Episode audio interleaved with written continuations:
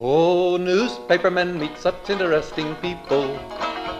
They know the lowdown, now it can be told. I'll tell you quite reliably off the record about some charming people I have known. For I meet politicians and grafters by the score, killers plain and fancy, it's really quite a bore. Oh, newspapermen meet such interesting people. They wallow in corruption, crime, and gore. Ting-ling-ling, city desk, full the press, full the press. Extra, extra, read all about it. It's a mess, meets the test. Oh, newspapermen meet such interesting people. It's wonderful to represent the press. Now The Media Project gives you a half hour of commentary and analysis each week on what's going on in the media, we think, from our perspective anyway, sitting here in the studio.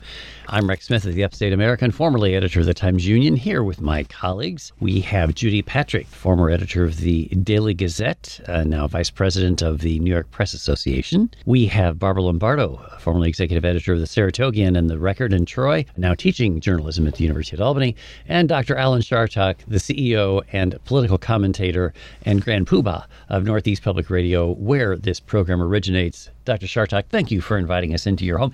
I should mention that he invited us to come to the holiday party if we were willing to expose mm-hmm. ourselves, Dr. Chartock. And we are not. I knew you weren't, and I didn't really mean it. Mm-hmm. anyway, we appreciate your your hospitality. And we hope everyone is having a wonderful holiday season because it is a good time for us to take a look back. You know, look back at the media in 2021, a year that was certainly seminal, a year that began with an assault on the Capitol in terms of great news coverage, a year that then continued with coverage of the coronavirus and with the investigation into that attack, with coverage of a new administration in Washington. 2021 has been a remarkable year for coverage. Dr. Chartock, from your perspective, as a real consumer of the media, looking back, what kind of year do you think it's been? Well, I think that the news media in general, I think the top papers, the Washington Post and the New York Times, have acquitted themselves quite well, Rex. I'm impressed because it's not an easy thing to do. And so I guess that's it. Take that. Okay. Uh, Barbara, do you have any uh, thoughts on this? Barbara Lombardo? I think it's been a challenging year for the media, just as it has been for all of the world, really, because of the pandemic in particular, and now economic concerns. And January 6th, which, except for the fact that it's also my husband's birthday, Oh, um, is the day that will He's live in infamy. The day that will live in infamy, aside from. And, you know, that's still hanging out there. Yeah, right. Judy? Yeah, I think especially the coverage of the January 6th insurrection was, as a breaking news story, very well covered. And in, in the weeks that followed, we saw some tremendous reporting or analysis of what went down and how it went down that were incredibly illuminating. Every once in a while, I like to go back to that coverage just to remind myself about how serious that was.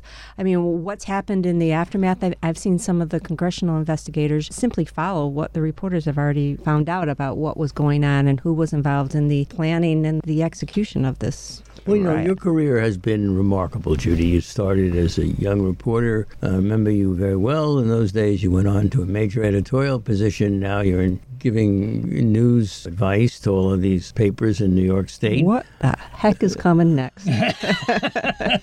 Well, I'm wondering whether you have a sense of what has happened to the news media since you've been in it.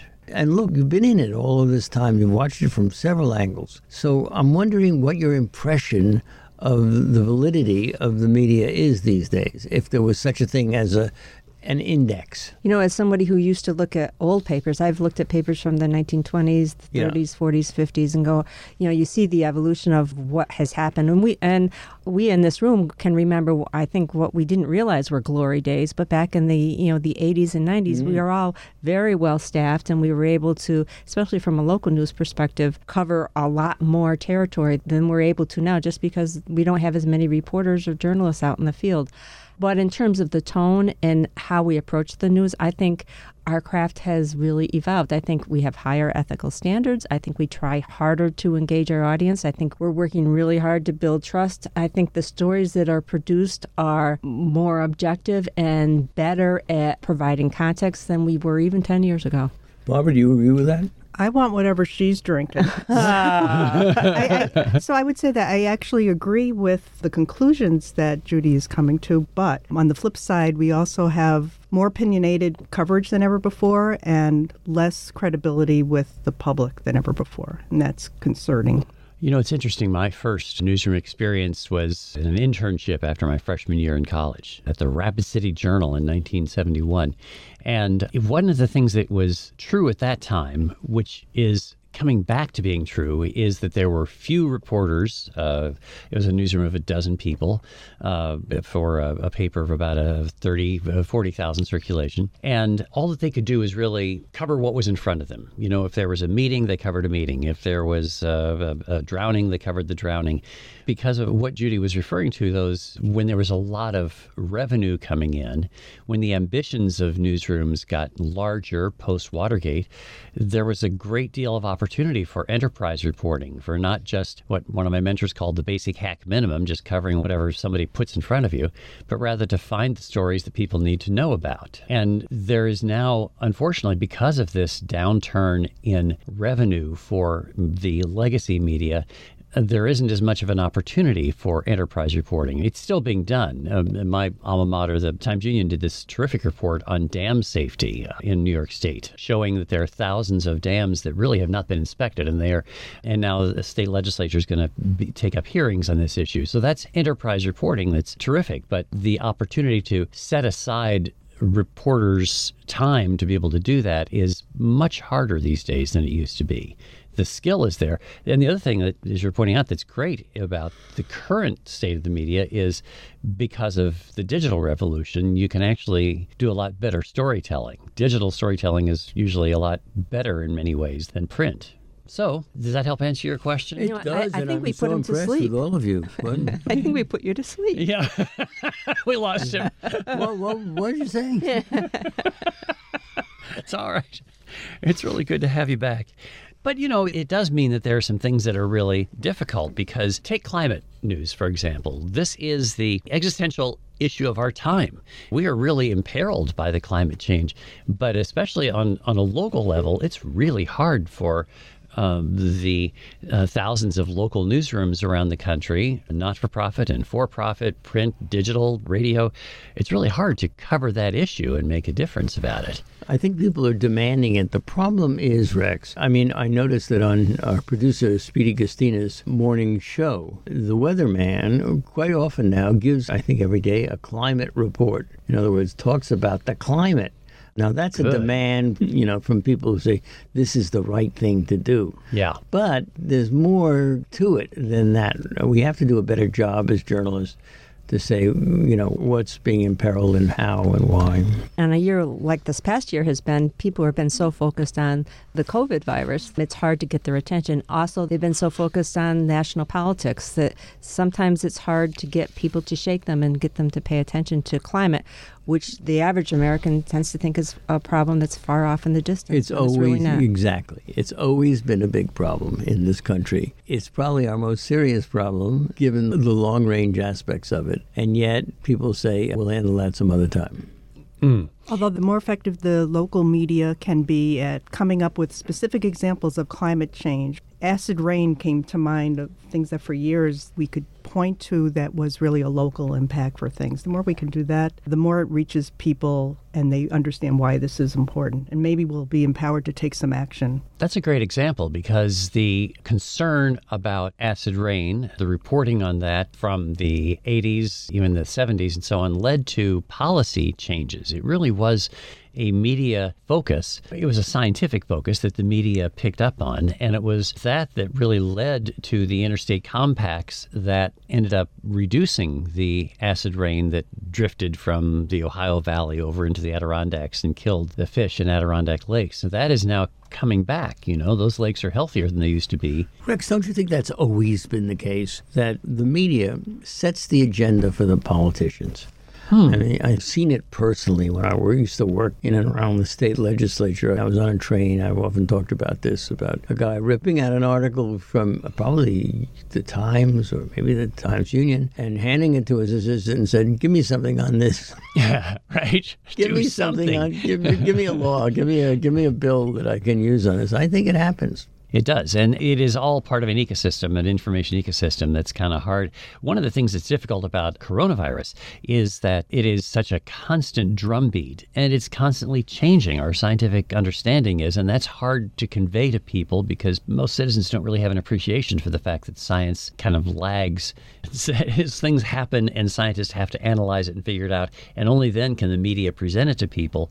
And so you're uncertain. There was a great phrase that I read in one of the reporters covering uh, coronavirus said uh, there's got to be a middle ground between catastrophizing all post-vaccination infections. You know, that's a I don't know if that's a real word, catastrophizing, but it's a It is pretty- now. It's a good one. it is now, yeah, because it's hard for us to write about this stuff and not make it like a constant catastrophe that is going to just drive people away and yet give people the concern that they need to have to respond appropriately. You know, I found myself a couple of times this past week just turning off CNN or MSNBC or Fox News because I just can't. It makes me too nervous. Well, I'll switch. I, I have to go to Gunsmoke and get calmed down. Well, because the Welcome to the club. uh, the heightened tension in the reporting. You know, when Wolf Blitzer starts to say, you know, we have breaking news, it's scary. And I think a lot of people. you believe him when he says that? yeah, I still do.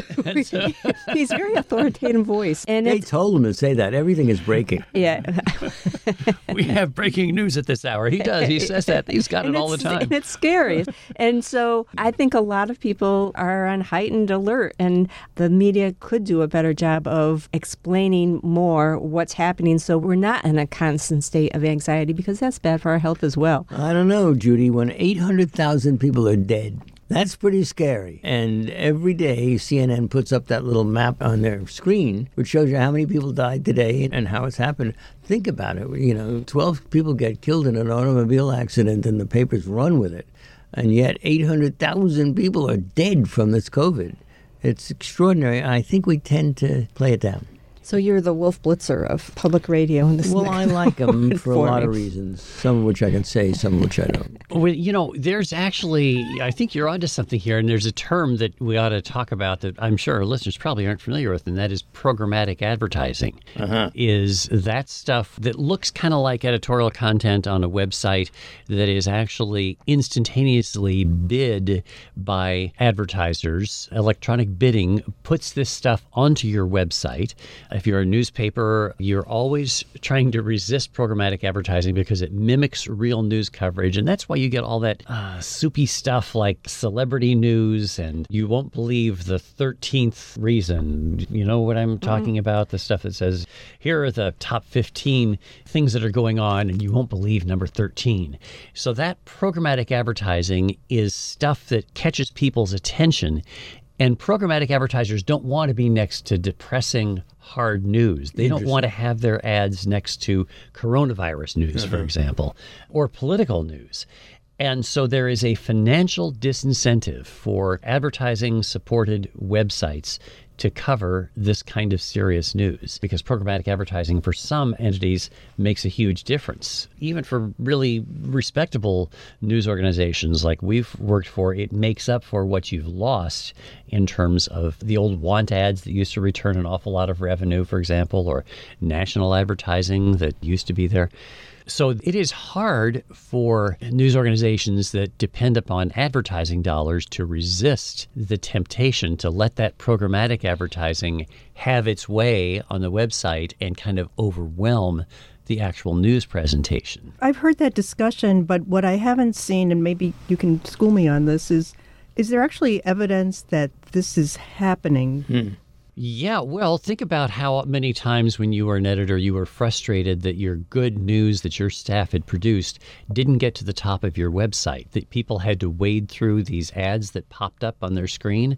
People don't like that, right? And Right, but it wasn't a disincentive to do the right thing, or that news organizations are not covering COVID or the economy or government things that need to be covered because it's not going to get the advertising support. But Is it it really doesn't- happening? It doesn't get as much attention from people because the the incentive is to let that stuff run, to let it have its place at the top of the screen instead of way down at the bottom. No, so it's harder to find. it's harder to find the real news amid all the programmatic advertising. So, who actually is making those decisions? I don't know. Uh, I mean, I should say You think there's some businessman up there saying, "Hey, wait a second now. You know, this is going to cost us our Ford ad." No, it's not done by worrying about what's going to cost them because this bidding is digital. It happens instantaneously with the excess space that might be available on a website. So it's actually just a business leader saying, you know, we need to have X percent growth in ad dollars, so let's open up a little bit more programmatic space. I Open up remember in the beginning when things were first starting with advertising and websites, and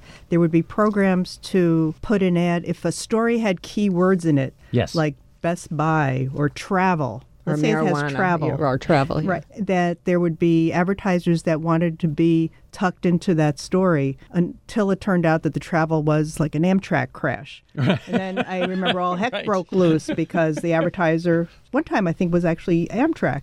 The advertisers are not happy to be next to terrible news. Or Best Buy had an ad, you know, with a child's terrible tragic death because of keywords that were in that Yes. story. So trying to And find the right great, algorithm. There was a great tradition of that in print when airlines had crashes more regularly 20 and 30 years ago. Every advertising department knew that if there was an airline crash, you immediately pulled the airline ads out of the paper. And suddenly you would either be reconfiguring the paper on the press, having a smaller paper, or you'd suddenly the newsroom would have two more pages to fill to make up for the loss of that Eastern Airlines ad. So there's kind of a tradition of that. I've often wondered about that, and you experts, you know, in what we used to call the newspaper industry. We don't call it that anymore, you know, in the news industry. Mm-hmm. You folks were always competing on a space basis with the advertising department. In other words, you had a certain amount of space to fill. Rex just gave us a very pretty good example of every once in a while things go wrong and you get a little bit more to fill. My problem as the publisher of the Fire Island Sun was very different, which was the editor was furious because he didn't have enough stuff to put in. Uh, and he would say, You got to put more ads in. So, can you editors in some way give us an idea about what the relationship between yourselves and your ad people's demands were? So at the paper I worked for, there were a long established like a percentage agreement about we would do a certain percentage Right. of, of the paper would Sure. do a certain percentage of What was that advertising. percentage? Oh, it changed over time. And Uh, from day to day. and from too. day to day, Mhm. yeah. Sunday was entirely different, and then you have to figure out whether you count the inserts. Then you have the discussion about where to place ads, whether you put them on the front page, and then came the discussion about where to put them on the website.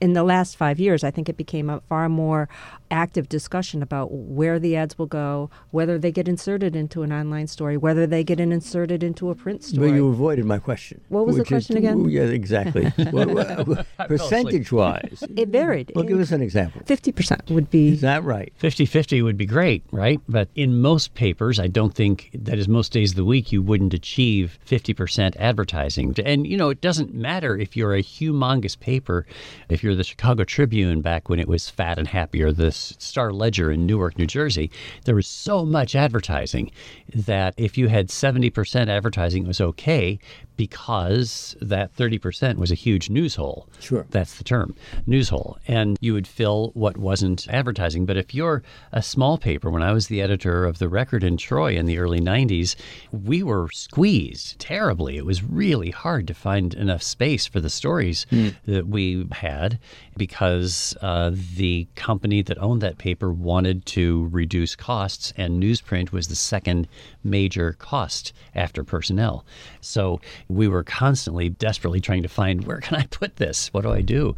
And you end up killing comic, literally unsubscribing to certain features that you wanted to have. But never the bridge column. Oh, we made that mistake once at the Saratogian. Me too. You know, uh, uh, uh, there used to be, there Just was a time when you get so many ads that you jump the paper. You would increase Mm-hmm. the number of pages by a certain number. In recent years, there's greater reluctance to do that because of the cost. It's cost a lot more to print a 36 page paper rather than a 24. This is before my time, but I heard stories back in the day at the Gazette in Schenectady where there was a cutoff. If you were an advertiser and wanted to advertise, you didn't, and we were full, we were full, and they would decline the ad. So that was before my time, but it used to be In your time, that became a firing offense. not not from Good my, one.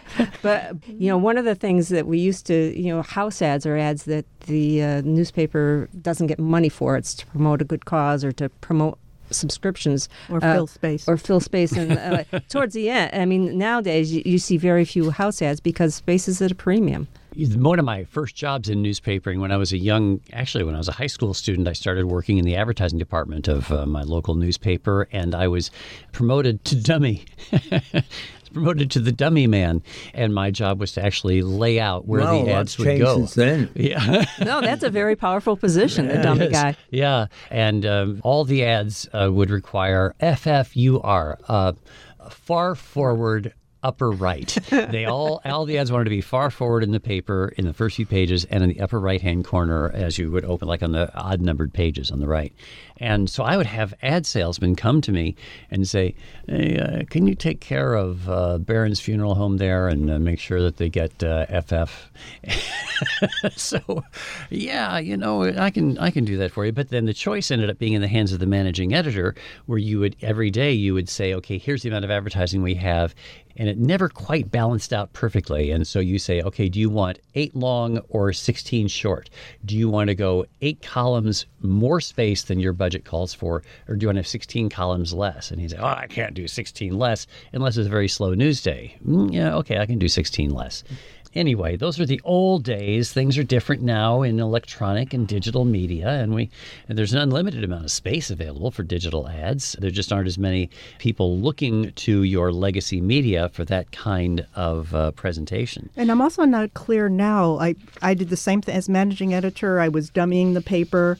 I had a general layout. We knew about how many pages we were going to be running every day of the week. And with the person in advertising who's actually still at the paper, we would have the paper designed so that ads would be where they're supposed to be, open pages are where they're supposed to be. There's an editorial page with no ads on, etc. Now I'm not sure how much input the editor has as to where online advertising is going to mm. oh, appear. Oh yeah, I think probably very little in most places. And that's what's really more You important. know, right you now. guys mentioned house ads just a moment ago. Can you explain to our listeners what the purpose of a house ad is? Well, it could be to balance out. You know, a press is because of its technology, it can only go up by a certain number of pages and have the sections hold together because you know you have to have an even number of pages and sometimes presses are configured. I see. So you put a house ad you have to add a couple of extra pages to the paper, and so it might be an ad that says, "Gosh, isn't the Gazette a great newspaper?" Or it might be an ad that says, "You know, we salute this charity," and that is a way to balance it out or to fill the excess space that unexpectedly comes up. Or an ad advertiser suddenly uh, has a problem and needs to pull their ad at the last minute after the press has already been configured, and so you have to plug something in there if there's an ad problem. And sometimes there are public service ads that Yeah. we have pledged to run anti-smoking or mm-hmm. some sort of public health. Well, what about that? When you say we've pledged to, who do you pledge to? the advertising department does that. I think we do it for the community good, and sometimes we'll get house ads to promote free speech or the First Amendment. or local uh, local not for profits. Uh, like you may have a, a deal if the Albany Symphony buys one ad, it gets three ads or something. Oh, it's see. like giving them a discount so that they can reach their audience, but you're getting a little bit of revenue. So, do your salespeople? I love this because I think about what's going on here at WMC. Uh-huh. So, do you, how much latitude do the salespeople at newspapers have? Oh, yeah, okay, you buy one, I'll give you three.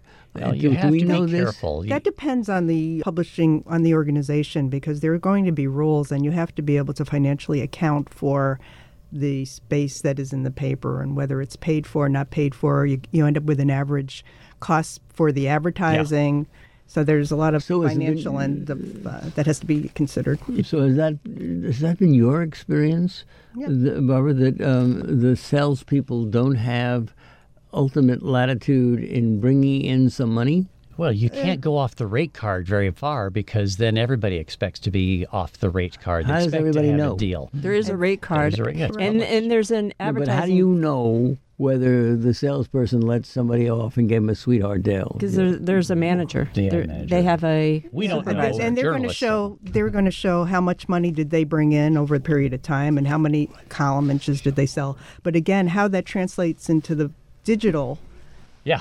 advertising is something that we'd have to have a different panel. We would have to have. Here we Yeah, are. Well, maybe Ira when Ira comes back. Yeah, Ira yeah, right, we'll have Ira stuff talk more about publisher. So we're at the, actually at the end of our time. Oh my God. Uh, I like to Thank get God. to We the got bottom of grilled this kind of today. stuff, you know. It's a good thing. So we thank you folks for actually putting up with our little jaunt through the past, largely, that is. Some of this, of course, still has effect these days in the new media world.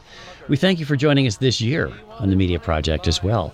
Barbara Lombardo, Judy Patrick, Dr. Alan Chartock, and I'm Rex Smith. We thank our producer, David Gastina, and we thank you all for letting us be a part of your weeks this year on the Media Project. She shipped it all back yonder to her uncle in Podunk. Now newspapermen meet such interesting people. It must have startled poor old Sadie's uncle. Ting-a-ling-a-ling, city desk. Hold the press, hold the press. Extra, extra, read all about it. It's a mess, meets the test. Oh, newspapermen meet such interesting people. Like the richest girl who could not bake a cake. Ting-a-ling, ting-a-ling, ling-a-ling-a-ling. Now newspapermen are such interesting people. The Media Project is a production of WAMC Northeast Public Radio. Alan Chartock is CEO of WAMC, Professor Emeritus at the State University of New York, commentator, columnist, and author. Rex Smith is the former editor of the Albany Times Union. Barbara Lombardo is a journalism professor at the University at Albany and former executive editor of the Saratogian and the Troy Record. And Judy Patrick is the vice president for editorial development for the New York Press Association. You can listen to or podcast the Media Project anytime at WAMC.org or just download the WAMC app for your iPhone or Android at the Play Store today. Thanks for listening. It's wonderful to represent the globe. Now, publishers are such interesting people. Their policy's an acrobatic thing. They claim to represent the common people. Funny, Wall Street never has complained. Ah, but publishers have worries, for publishers must go to working folks for readers and to big shots for their dough. Now, publishers are such interesting people. It could be prostitution, I don't know. Ting-a-ling-a-ling, circulation, ting-a-ling-a-ling, advertising, get those readers, get that payoff. What a headache, what a mess. Oh, publishers are such interesting people. Let's give three cheers for freedom of the press.